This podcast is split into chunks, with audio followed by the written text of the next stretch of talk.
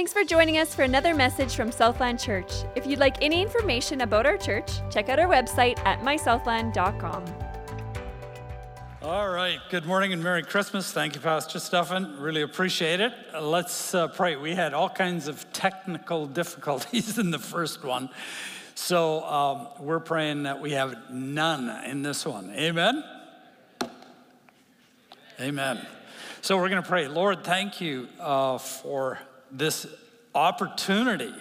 Thank you for what you've been doing. Thank you for the idea that was in your mind not just decades ago, but in eternity past, to raise up a, a mission called Church Renewal International to effect renewal and revival of churches so that the church could um, be a tool to bring in a, a uh, harvest in the last days.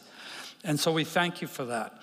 And uh, Lord, now as we uh, lean into the story and into your word. We're just asking you to help us to, to uh, focus together with what you have for us and to hear your heart in this matter. We're also asking you, Lord, that you would take care of some of those technical difficulties that we had in the first um, service. And we know that, and we're trusting you with all that. Thank you for the way you worked it all out in the first service. Amazing. And ask you to bless it now in Jesus' name. And everybody agreed by saying, Amen. All right. Um, every revival in history has been characterized by two practices, or at least ignited by two practices and then continued.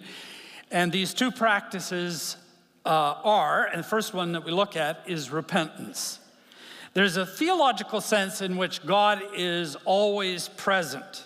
he's present everywhere. He's present here today, right? He's, in fact, he's present in, in a sense, he is present in every single church, even bad churches. In a sense. But there's another sense in which he can be far removed. And people come into churches and they don't even sense his presence. Isaiah 59 teaches us that. Uh, but your iniquities have what? separated you from God. Your sins have what? Hidden his face from you so that he will not hear. Now, how many of you are married? Okay. How many of you wish you weren't? No, no. no. Have you, how many of you that raised your hand would be vulnerable enough to say, I've had a strong disagreement with my spouse at least once in the last 20 years? Raise your hands. Okay. Yeah, someone with two hands. and that's very good, which means it's more than once in the last 20 years. Anyway, isn't it true that you can, your spouse can be sitting three feet from you across the table and you're eating together and it's like nobody's home? Is it true? They're only three feet away but it's chilly in the room, huh? And, and have you ever then tried this, guys? Guys, uh, I love you. That's the wrong thing to say at that time. Is that true? What do they do? They roll their eyes. Or they ignore you, or they get up and walk out. Does that ever happen? Pastor Seven said yes. exactly. Present, but not present. Do you see what I'm saying? And the same thing is with God. Our sins offend him and he becomes distant. But if we confess our sins, uh, our relationship with him is restored. It's not that he isn't here, it's just that he's distant from us experientially. We don't experience him. And he's silent. Well, a lot of the reason that people cannot hear God's voice, you know what one of the chief reasons is? Sin. Chief reason. It's one of the reasons. Anyway, our, our churches are full of sin, and that is, that is not being confessed and repented of. Now, we we're going to show, we're going to show a video that we had a little bit of trouble with earlier, but I think it's going to work this time, all right? And it's a video from Africa that highlights this point. All right, so here we go. This is Henry from Africa. I am absolutely excited to present you uh, a few minutes of what God is doing here in Africa with Church Renewal International. We are experiencing such a remarkable expansion. We are expanding and growing in numbers. In Uganda alone, we have about 1,100 pastors that have signed up and going through our mentoring. It's been growing and growing. Uh, there is so much desire to join mentoring. Uh, we are not even limited of course, internet is an issue and a big issue here, but the, the, the, expansion, it is going beyond where internet cannot reach. Right now, some of our coaches, they commute, others go as far as 100 miles away from Kampala to go and establish uh, more mentoring groups of pastors. So we are grateful. The expansion is happening in our bordering uh, countries. Uh, we have mentoring in Nairobi, Kenya, Burundi, in Bujumbura. We do have mentoring in Tanzania, mentoring in Nigeria, Benin Republic. We have a few English speakers. That, that's a country of French, but we have a few English speakers that are part of the mentoring. We also have mentoring happening in Accra, Ghana, and of course, Liberia. Recently, we had a wonderful move when we entered the nation of Zimbabwe, uh, Zambia, and Botswana. We had a wonderful roundtable. We had a wonderful set-free retreat. About uh, about 50 people attended in Zimbabwe, and also in Zambia, we had a wonderful attendance. But I want to speak uh, specifically about Botswana. When we went in Botswana and we began our meeting, first of all, we, we, we, we had some resistance. The pastors there, they were holding back. They were not ready to receive what we were offering. They were uh, concerned, and some of them I can tell when we, we, we presented the reason for church renewal, why church renewal is necessary. We, we touched areas that uh, shaked the table a little bit, like why renewal is necessary because of the sin, because the church is unholy. When we touch some of those issues and we talked about prayerlessness in church, we had some resistance, I can tell you. We even had uh, people approaching us and say we should, we needed to go slow. But can I tell you, the Holy Spirit invaded the meeting. The Holy Spirit moved in in a such a way we had nothing to do about it. But all I can remember in the room, we, we, ha- we started having these bishops, pastors laying down on the floor. They prostrated down on the floor and we are sobbing and crying for help and say, God have mercy upon us. And I, I remember one specific, uh, specific pastor, I think he's a bishop, he stood there and said, We have been putting a defensive wall. We need to break this wall and receive and repent, humble ourselves and receive what God is bringing to us. It was such a beautiful moment. The Holy Spirit invasion, that's how I can put it. And men, you could hear men groaning and sobbing and tears as they were crying out, Lord, have mercy upon us. That turned the hearts of men and women in the building, and many of them signed up for mentoring. Even the set free itself was such a great impact. You could tell the presence of God was strong. The, the, the, the hearts that are broken were being healed, and people were crying and repenting and confessing to one another. There was that level of vulnerability in the room. We, what we saw was God alone in, in, involved in this. This had nothing to do with us. Of course, I know beautiful and wonderful saints uh, around the world from Canada. You guys been praying for us. We are grateful and appreciate your prayers. Uh, so, in nutshell, we ended up signing up about 61 pastors that have started the mentoring. So, as I speak right now, there is a mentoring going on in Zimbabwe, Zambia, and also Botswana. We are excited for what God is doing, and we establish connection to Namibia, South Africa, and then uh, Malawi. That will be our next plan to go and take church renewal over there. So before I, I sign out, I want you to keep us in prayers. In a few days from now, we are going to be flying into Addis Ababa, Ethiopia, and also going to have a roundtable and set free. So, church renewal is continuing. It's the fire that cannot be quenched. It keeps on burning and burning, and it keeps on eating uh, parts of Africa. The areas that are being uh, touched mostly the area of prayer, uh, the area of families. Uh, so many testimonies we are receiving about families that are being restored.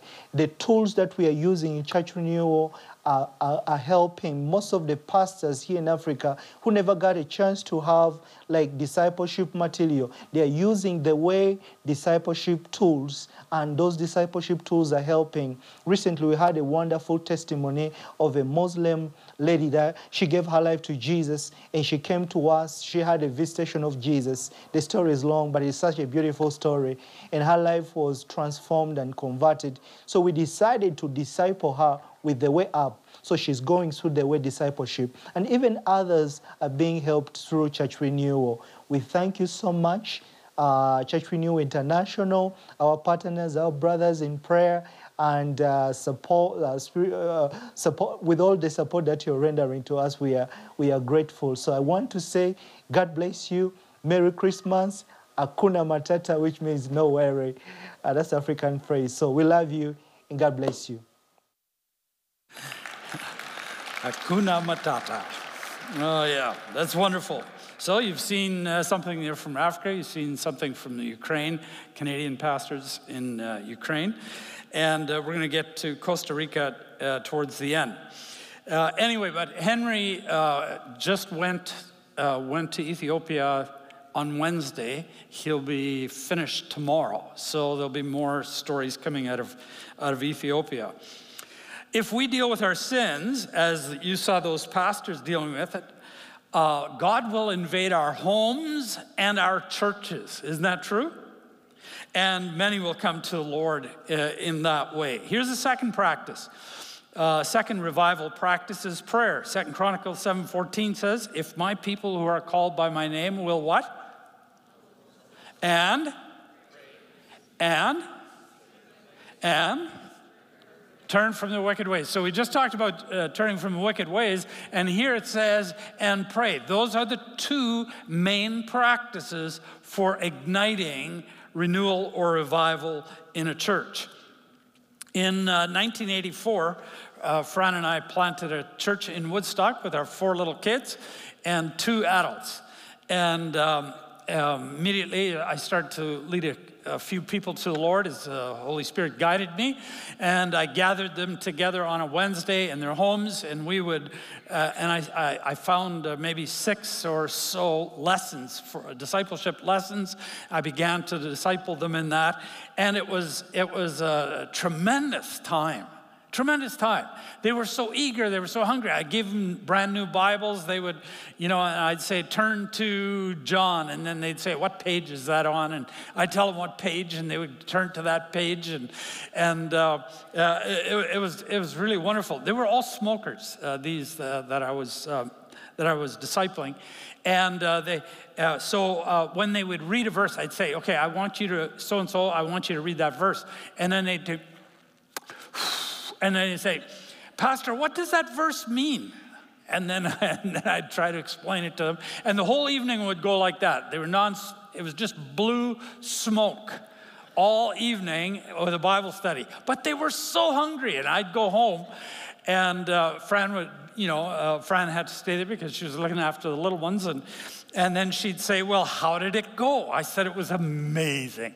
This is some of the most exciting ministry time I've had. Just just being with these young converts and seeing how hungry they were. And, and I said, But I feel so sick. I feel sick to my stomach from the blue smoke, which is part of the reason I'm going to see Jesus sooner than some of you, um, the secondhand smoke. But anyway, um, it, it, was amazing. But you know, then after a little while, I mean, I ran out of lessons. I didn't know what else to do. I didn't know what to teach them. I didn't have anything else. Uh, they kind of graduated into the church services. And within a short while, I noticed that they were just like other Christians in so many churches. they just kind of cooled off. Some Christians say that's, that's because you mature and you're not so excited anymore for Jesus. That's a sign of maturity. It isn't, it's a sign of immaturity. Amen? It's a sign of lukewarmness. And they became like everybody else. And I was so, I was so disillusioned with it. It, it, it upset me. And I, I, I prayed so many hours. I, I, would go up and down, walk up and down the streets of Woodstock, down the railway tracks, around Pittock Dam, which is a little man made lake there. And, uh, and I'd cry out to God, God, I, this is not what I left my career for. I want, I, I want these people, I want this church to be different. I, I want us to be renewed. And um, I, would just keep uh, crying out to the Lord. And uh, uh, one day, as I was, uh, as I was praying and, ask, and calling out to the Lord for this, I was so desperate for this, He gave me a word. where does that word come from, right? And the word was revival. I went, revival, that's it. That is what we need. So I gathered three other Baptist pastors. Was, uh, we, uh, our church was a Baptistic kind of church too, and gathered the other three in Woodstock. And we sat in a circle, and I looked at the first one, and I said, "Does your church need revival?" And he went like this. I guess so. and I said, "Well, uh, how about uh, how about you? Does your church need revival?" Yeah, I guess so. And you? Yeah. I said, "Okay, mine too." So we're all agreed we need revival. Yeah, I guess so. And so I said, okay, so what, how do we get revival? Now, you have to imagine this four pastors sitting in a circle, scratching their heads, and trying to figure out how do you have revival? Nobody ever taught us that. We never took that in Bible college, we never took that in seminary. How do you have revival? We had no idea. And so here we're sitting, we're desperate. We need, we need revival, but we don't have a foggy, pastors don't have a foggy clue how to have revival.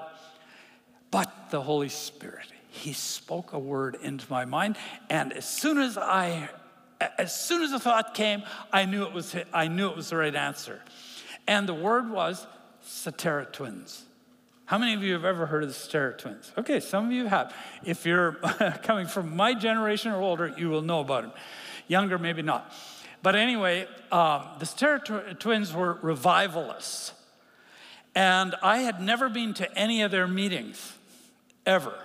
But I had heard about them. They were well known. Great revivals came out of Saskatchewan, by the way, under the Sutera twins and Canadian uh, Revival Fellowship. Anyway, uh, uh, but my mother in law had been transformed at a meeting because the Sutera twins, when we were gone living in Ontario, they actually came to this area and they had meetings here.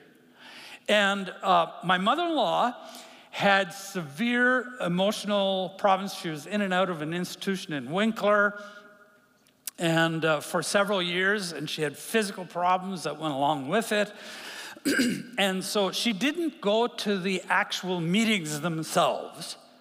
But when the meetings were over, she phoned in. And one of the prayer counselors uh, took her through some confession, and guess what they uncovered? Bitterness. She, had, she was bitter towards a particular individual for years. She had been bitter.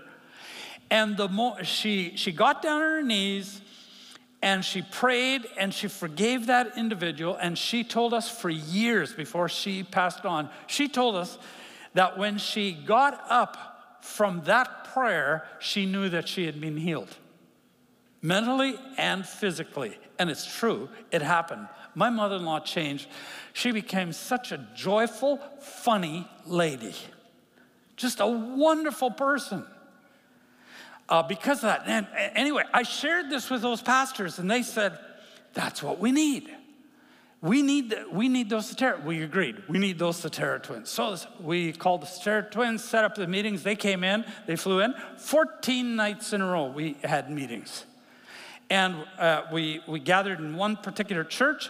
We sent all our people to that church. We went to, and and, uh, you know, one played guitar and kumbaya, and the other one was teaching some things. And Our people would go forward at the end and they would get down on their knees and they would, they would confess sins and repent and all of that. That went on for 14 nights straight. At the end of the 14 nights, it was a Saturday night, they, they went home. Sunday morning, I went to the YMCA. That's where we get, that's where we met. Our particular church was called Faithway Church. We met in the YMCA, and um, I, I, was, uh, you know, I had my message all ready, and and uh, so I was ready. To, I get this thought: it's the Holy Spirit again, and the idea was, ask if there are any testimonies. Oh yeah, that's a good idea. Testimonies. Does anybody have a testimony from the last two weeks? One person gets up and testifies. Another one gets up and testifies. A third, tears coming down their cheeks. I'm going, this is amazing. The testimonies didn't stop. The worst reprobate in that church who caused me so much grief, even he went forward and got down on his knees. It's amazing. All at once I had this thought. I looked and I went, oh my goodness, it's quarter after 12, noon we gotta, we gotta shut this thing down. We're renting. We're supposed to be out of here. And so I didn't even have to preach my message. I, I got to keep it for the next week, and uh, which is kind of neat. It was a freebie then, right? Uh, and the people left. And when they left, I thought to myself, we had revival. This is revival. And I thought to myself, Ray Dirksen, you've got to be one of Canada's finest pastors. Age 33. You know how to have revival. All you do is phone the phone up the Sutera twins, you bring them in. 14 nights later, voila, you got revival. You should write a book. Ray should write a book. Sell it. Travel all over the world and sell this book. Just call the Suteras. Here's their phone number, you know. And um, except for one thing, three months later, you couldn't tell that we had had revival. We were exactly where we had been. I was so disillusioned. I was so upset. Back to the streets, up and down, day after day, praying hours down the railway tracks around Pittock Dam, crying out to God God, I don't get it. I mean, you give me some new converts, they spend enough time with me, and they cool down. I give them over here to the revivalists for 14 nights, and they're hot. They give them back to me, and within three months, they're dead again. I said, Lord, there seems to be a common denominator here. It's me. And the Lord said, I, said, Lord, I don't get it. And he said, Ray, I know you don't get it, but I said, I want to. And uh, Lord, uh, Lord then uh, said, I'm, uh, you know, this isn't about a quick fix. I'm going to set you on a journey. I'm going to teach you what renewal practices or principles are all about. And the reason for that is, and, and, and it was going to be a lengthy journey because I had so much to learn. But it, and it, but it wasn't what I had expected. But why does God do? Why did He do that? I'll tell you why. Because God isn't interested in a visitation. You know, so often I hear people uh, say, and I've read books, and people that they, they get on planes and they travel to this place, and then they, uh, because there's, a, there's been a visitation of God there, and then they get on planes and they fly somewhere else. And because there's a visitation there, and then they fly somewhere else because now there's a visitation over there. Listen, God isn't interested in visiting our churches. He wants to come and live in our churches. He, it's not a visitation he wants, it's a habitation he wants. Amen? But for that, we have to meet the, we have to meet the conditions, and I didn't know what that, um, what that was. So, anyway, fast forwarding just because of the sake of time, but uh, when I came to Southland in 1996, January of 1996, it, uh, Lord uh, figured Southland would be a great test case because there was 150 people attending at the time, and um, the church had just experienced th- uh, three church splits in five years, and I was the cause for the third one. Uh, because they hired me. so, so, a bunch left because of that. I understand why. And, um, and so Lord said, This would be a good place uh, for, for you to learn about renewal. And so I went to prayer again and I said, Lord, what's, what do you want me to do? And uh, within a few months, he's, he answered that prayer and he said, I want you to start a prayer meeting. A prayer meeting. I said, Lord, uh, this church doesn't believe in prayer. Like, like, we don't even have a prayer meeting. This is the wrong church for that. And he said, start a prayer meeting. I said, if I start a church, uh, a prayer meeting, Lord, nobody will attend. And then uh, he gave me an idea. He, he's got great ideas. Have you ever noticed that? Huh? For raising your family, for leading a church, for leading your business, he's got great ideas. Anyway, he gave me an idea cancel the adult Sunday school uh, program for just the adult and put the prayer meeting in there because I knew if, if I had it in the evening, I'd be the only one showing up. My wife and I'd be the only ones. And so that's what we did. And we canceled the adult Sunday school um, class. And then, you know, the people would drop off their kids. Now, we hadn't counted on the coffee shop, but um, so many of them did that. But 10, roughly 10 on average, stayed behind. And because we didn't know anything about prayer, I would teach for 40 minutes and then we'd have five minutes for prayer. The unspiritual group would go three minutes and the spiritual group could stretch it for the full five minutes. And, uh, and then uh, we would pray. But after six months, I hated my own prayer meeting. I hated it. And I told the Lord that. In fact, it was the end of the programming year, June uh, 1997. I said, Lord, I went to prayer at midnight. My family was asleep, and uh, we were living, we were still living in Kleefeld at the time. I went to prayer and I said, Lord, I want to cancel the adult Sunday school uh, or the uh, prayer meeting. We called it Operation Prayer in those days, pretty heady name for 10 people. And uh, I said, I want to cancel it and just have adult Sunday school this fall again. And the Holy Spirit, it, he just he just filled my heart with such hope. I have no way to explain it. And it was like he said, he said, don't worry, the answer's around the corner. Don't quit, the answer's around the corner. So with that, with tremendous hope, I went back to sleep. In the morning, I woke up and I looked around the corner. but uh, there was no answer. Neither was there an answer the next day. But in the meantime, there was a new problem that had developed. Uh, Fran uh, had come to me and she, she could take a cup and just bend her head like this and fill it with that much clear fluid. And, uh, and she, was, she was getting very tired, she was getting severe headaches. And so she went in to see the doctor. They tested, the, they sent the, the fluid to the um, lab and discovered that it was cerebral spinal fluid, CSF. And so the doctors, the surgeons were alarmed and they said, We've got to schedule a surgery immediately or you're going to die. So they scheduled the surgery and um, they cut her from ear to ear, pulled on the skin over her face and they went in. They could see the fluid coming, but they couldn't find the breach. So they sewed it up again or stapled her up, and, uh, but it was a complete failure. As soon as she was healed enough, they performed the second surgery. That one failed. Then they sent us to Philadelphia and they found the breach at the brain stem towards the back. Uh, but within three months, it failed. And the fourth surgery failed, and the fifth, and the sixth, and the seventh, and the eighth, and the ninth. They all failed. And I couldn't see any correlation. I thought, now I've got two problems. I got a church that doesn't pray. On the one hand, I got a wife uh, that is uh, very sick, and, um, and, and we wondered if she was going to die.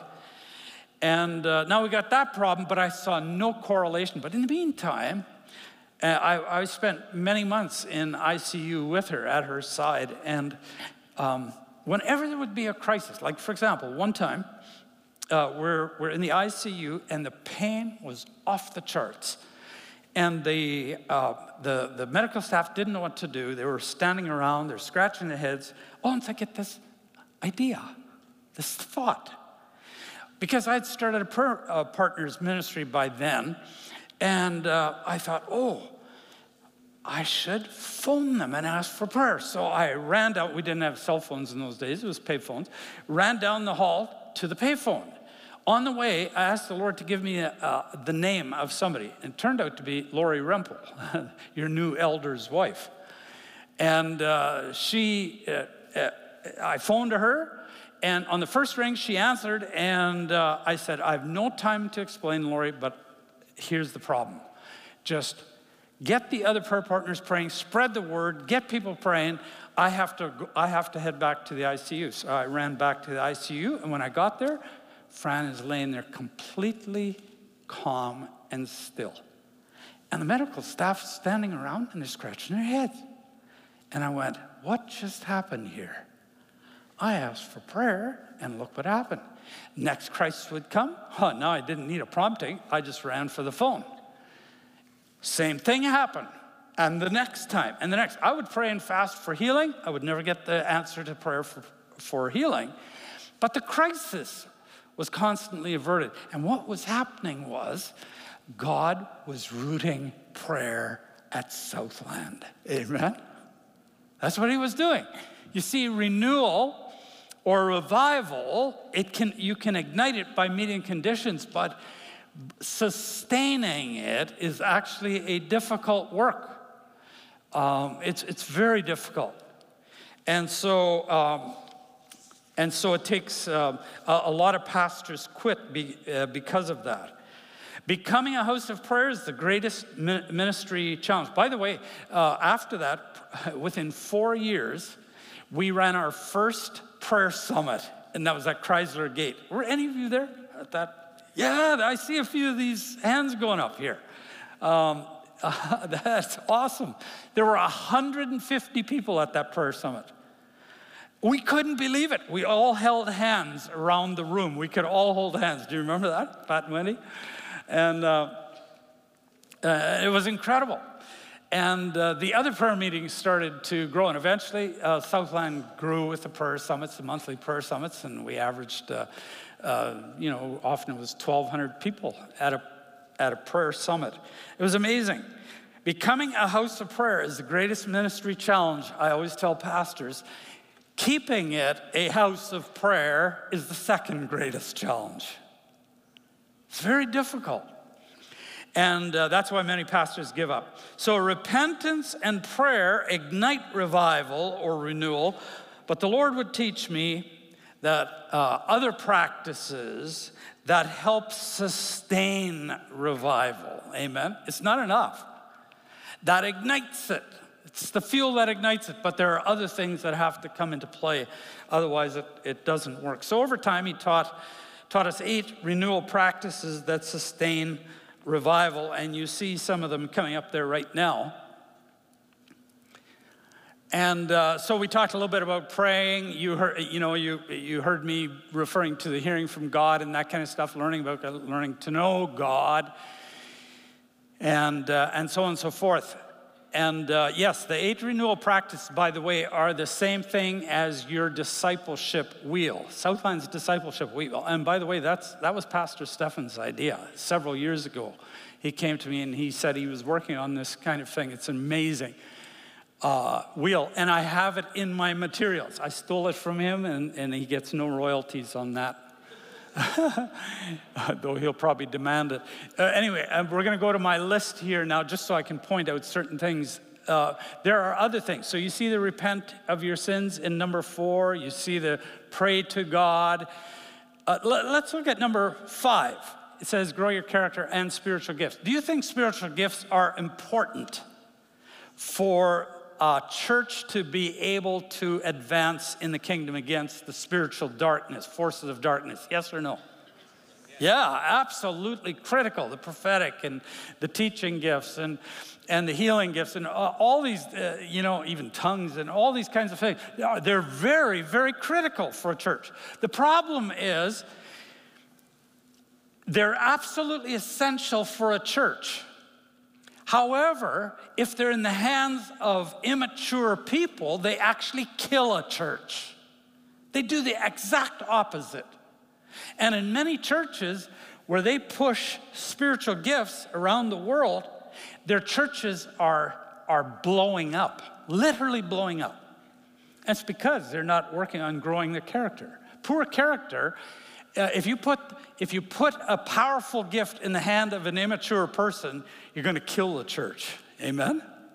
Yeah, absolutely. Okay, how many of you think, an, here, I'm going to illustrate, how many of you think an automobile is a wonderful gift? Raise your hand. Yeah. Sure beats coming on a horse this morning. Amen? Uh, or in an ox cart, you know, an open uh, thing. You know, it's comfortable, it's warm, you can, you can go fast, you can get there, it saves a lot of time, you can carry a lot, et cetera, et cetera, et cetera, right? Tremendous gift. How many of you think it's a, it's a, it's a good gift in the hands of a two year old? I saw a two year old raise their hand. Um, I shouldn't ask the question. Well, this actually happened. We tested it out. My wife and I, well, it was my wife's fault. But we were in Woodstock and uh, we had, you know, we had just got in the car. The four little ones were in the back and we forgot something.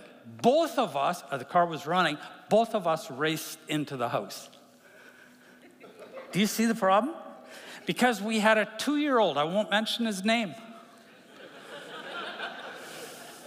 We only had two boys. Uh, we had a two year old, and he had watched how I put it in gear. And by the time we got out, which was just seconds later, the car was backing out of the driveway onto a busy street. And there was a two year old bouncing behind the wheel. Stefan. still bounces around, doesn't he? but you see you, you see the point? That, and so we have to grow people in their character. How about discipleship? Discipleship is a real important one. We could talk about all of these, but then we'd be here for a long time, right? Being discipled and discipling others is, is very, very important. Um, in March 2020, this was uh, COVID had hit in Europe. Do you remember that? It hadn't come here yet and they shut all the churches down in Europe, and we were watching that very closely. And the church leaders of Europe got together, Send International put them together from Italy and Spain, and they admitted that they had never discipled their people to self feed. And Miguel Castillo, church planning coordinator for M4, a mission organization in Europe, admitted that they hadn't done that. Now, here's the problem with that. Because of deception and lack of self feeding, Jesus warned that many are going to fall away from the faith in these last days. This is what he said. At that time, many will turn away from the faith and will betray and hate each other, and many false prophets will appear and what?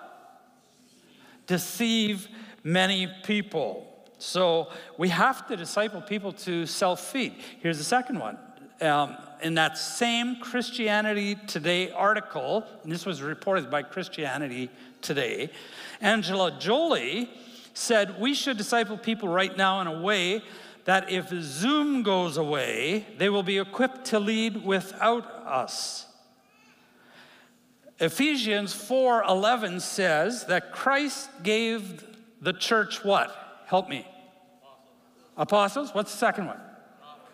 What's the third? Evangelists and teachers to do the work of the ministry, right? Is that what it says? To equip who? The saints to do the work of the ministry. It's not the primary job of pastors to do the work of the ministry. That's what most churches believe. They do, and that's what they practice. Uh, the saints are supposed to do that. So Christians need to be discipled to self feed and equipped to minister. Now, when COVID came to North America, just you know, month or so later, remember we all had to shut down our churches. Remember that? all shut down the churches. Three days later, I was mentoring with all my groups, my particular groups. And when I was mentoring with the groups, they got, when they came onto the mentoring groups, they were excited. The pastors, big churches, little churches, they had all transitioned from the pulpit because the pulpit platform was gone, right? The buildings are gone, pulpit platform was gone. They had all transitioned to a media platform called Zoom, right? Everybody could do it the big churches, little churches. They were so excited. It worked. So I let I just let them be. I was very quiet.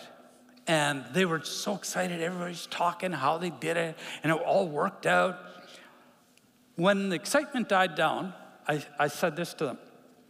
I said, Pastors, good job, number one. For transitioning from the pulpit platform to the media platform, you did a good job. You kept the churches going. But I said, Now I have a question for you. Here's my question What happens to your people if you lose the media platform? And it was perfectly quiet. They knew it was a problem because you see, in many parts of the world, the church already can't use a media platform. Is that true? Yeah. And we're losing it in North America and in the West as well. So the question is, if we if we're if we lose the pulpit platform and we lose the media platform, the church is going to go into major decline unless we have a discipleship platform. Is that true? That's the only way. Um, and that won't happen. And, and a discipleship platform is where you are equipped and discipled, and you have the materials, you have the tools, you've been discipled, you get it, you know how to pass it on, and you can do it with one person. There isn't one person in this room that can't do it with one other person. Would you agree? Go ahead, say amen. I know you don't want to say amen because that means you got to do it. no, but but just just thinking it through, isn't that true? Anybody can do that if you got a tool. If you got material and a tool, anybody can do it. With one, some can do it with a big group or a little group, whatever.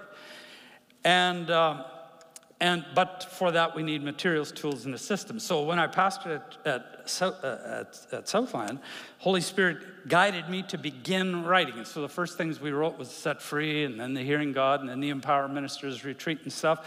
And then it just continued. And so when I transitioned to full time with Church Renewal, I just kept writing.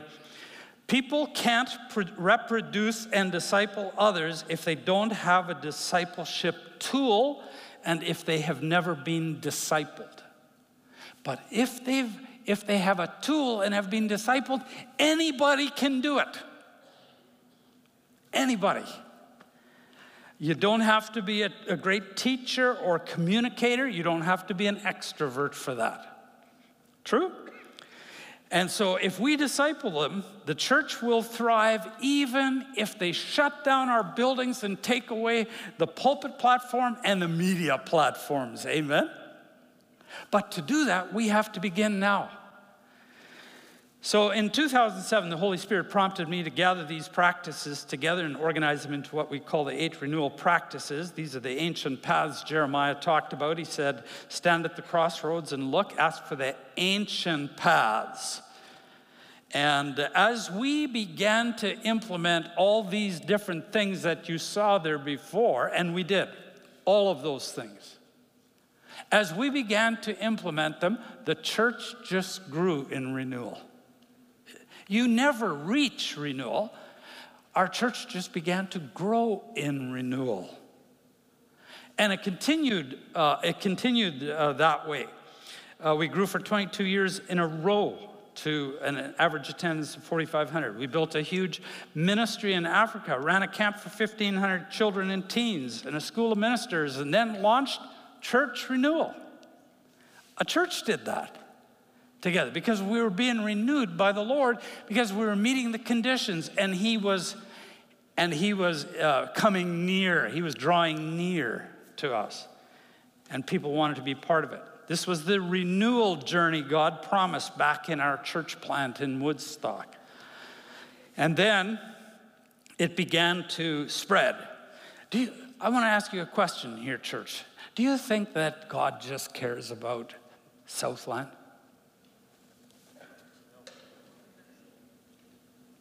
I mean, does he care about Southland? Oh, yeah. He loves Southland very much. He has a special call on this church. This church has a special call, but also has greater responsibility because of the call. But God doesn't just care about Southland. Southland is one small part in the big church, the worldwide church. Isn't that true? And uh, would, how selfish it would be if we kept what He has shown us to ourselves. Amen? To whom much is given, what? Much will be required. Yes. So in 2004, we met with a woman in Toronto, and she prophesied. And that, we were still at Chrysler Gate location. We weren't even in the first phase of four phases here.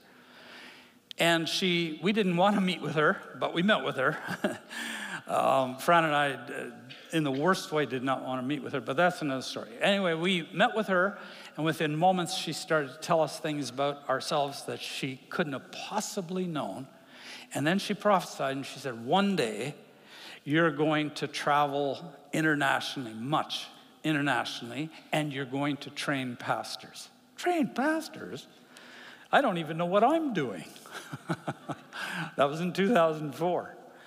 And then 2008, John Berrigan uh, called me on December the 4th and urged me to start a ministry to the Canadian church. And, um, but now, in November, uh, by November 12th, we started, 2012, we started, we started with two pastors, as you know, to renew their churches. And today, Church Renewal International mentors 2,600 pastors in over 60 countries. And we've written over 2,000 pages to date for the pastors. There, um, and, and do you know something? There are two to three million pastors in the world. That's what they estimated at. Only 5% of them have any kind of training whatsoever. Do you know that when we were in Costa Rica now, most of the pastors of networks that we met were dentists, doctors, and lawyers that had left their professions to take on church, and they came to me and said, We have no training. You just heard Henry talked about the same, same thing. That is true around the world. It's a tremendous need to, um, to, to give training. It took me 30 years to figure some of this stuff out. We don't have 30 years, amen? Sometimes people say, just give them Bibles. That's all they need. No. If Bibles was all that we needed, Jesus would have just given each of his apostles a new Bible and left. But what did he do with them? He discipled them. He mentored them. And, that, and we must do the same. In fact, the Great Commission says the same thing. Uh, go into all the world and make what? Didn't say make converts, it said make disciples, teaching them to obey everything I've commanded. Amen? And, uh, and then um, um, uh, much of the time that Jesus and the apostles spent was spent fighting false doctrines. In fact, did you know that most of the New Testament, have you ever noticed mo- much of the New Testament that's written, especially, Paul, especially Paul's epistles, are written to counter false teachings? Have you ever noticed that? Yeah. So much for just give them a Bible and they'll be fine. No. There's tremendous false teachings out there. Take a look at this uh, that I'm just going to throw up, and we don't have much time. So I'm not going to spend any time there, but uh, let's go to that next slide there. Yeah, look, look at this. Uh, I've actually got in my writings uh, 50 pages on this, and I think 16 false teachings in evangelicalism today. But here's just a few discard the Old Testament. Or 43% say Jesus is, uh, is a good moral teacher, but not God. 57% say people are good by nature. In other words, they're not sinners. Many pastors don't believe in hell anymore. They're teaching annihilationism or universalism. In, in the end, everybody gets saved. Uh, 58% believe in pluralism. There's many ways to God. Any religion will get you to God. These percentages are from surveys done on evangelicals in the US. 22% believe that gender identity is a choice, and, and others now, uh, many, especially coming out of Britain, are teaching, many scholars and are teaching that church, the church has replaced Israel and it opens the door to anti Semitism. And I could go on and on and on. There's a reason why we have to thoroughly mentor them and disciple them. Amen? Otherwise, we lose, the, we lose it all. You see, you can't just ignite revival, you have to sustain it. And there's a tremendous amount of work. And um, so, Costa Rica, and then we're, we're done. I hope you're enjoying yourself. Anyway, Costa, uh, we just got back from Costa Rica, and uh, that's San Jose, Costa Rica. That's beautiful. Next, yes, that's some beautiful. Just gets you in the mood for Costa Rica here. We spoke in in five cities, and in one city, Grecia, a couple came to us, and with her husband standing there, she she introduced herself and she said, "My husband has changed so dramatically." That I asked him how I can get into mentoring. And so she got mentoring. We were in three different cities where three different women came to us and told us the exact same thing. Is that amazing? Um, I think it's amazing. And uh, here's a story of Pastor, yeah, that's this one right here. Okay, that's Pastor Antonio Porras on the left. It's his wife Patricia, and then there is his, uh, their daughter. She's about 40, uh, Rosil. Uh, Ro- yeah, Rosil.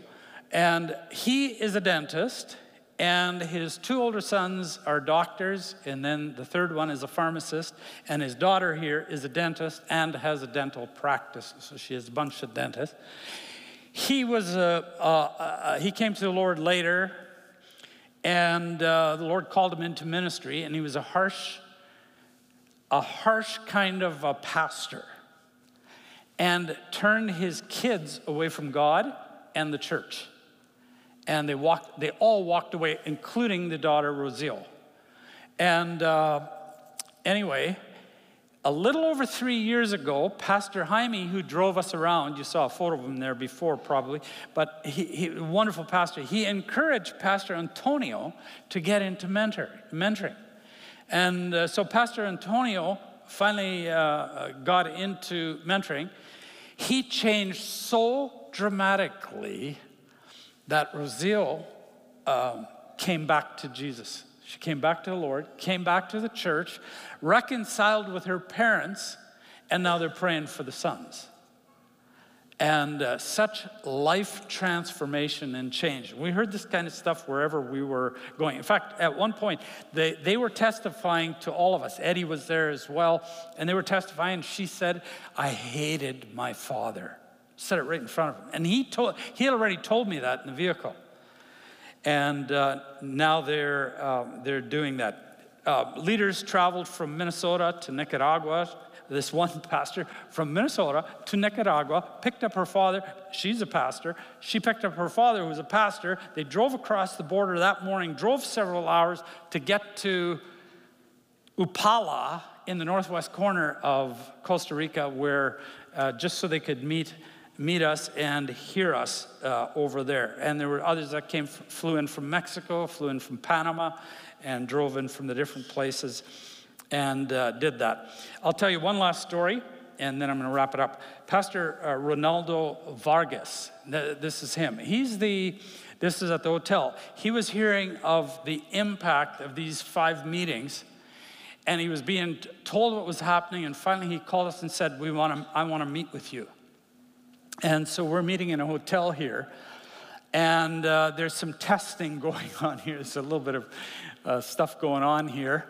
And uh, all at once, the ice broke. The Holy Spirit broke through. And guess what he said? I'm the head of, of the 4,000 evangelical churches here in Costa Rica. And he said, I have counterparts in all the Latin American countries. And we're part of an association called uh, Latin, uh, Latin Evangelical Alliance. I think that's what it's called. AEL, but different different order of letters. Anyway, he said, he looked at me and he said, Wouldn't you like to meet the other leaders of all the evangelical churches through Latin America? And Eddie and I just went, Yes, we would. And so he said, When you're ready, uh, you let us know, and that's, uh, what, that's what we're going to do. Listen, as you saw, this is the greatest investment in pastors that you can make. I'm fully convinced of it. If you renew a pastor, he or she will renew an average of 150 people. We've done our calculations on that.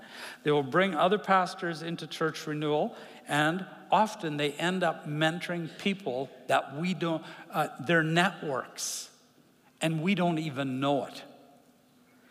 The cost of this, we've done some cost analysis. It's about $45 a month to, to disciple or mentor and, and equip and give the materials to the pastors. That's less than one toonie per day. And the, uh, of course, that cost is going down as the number is increasing. Think about it. If we mentor pastors to disciple their people and other pastors, then when tribulation comes, and it is certainly coming, and we're cut off, the church will keep on going. Your investments of prayers and finances will keep paying off.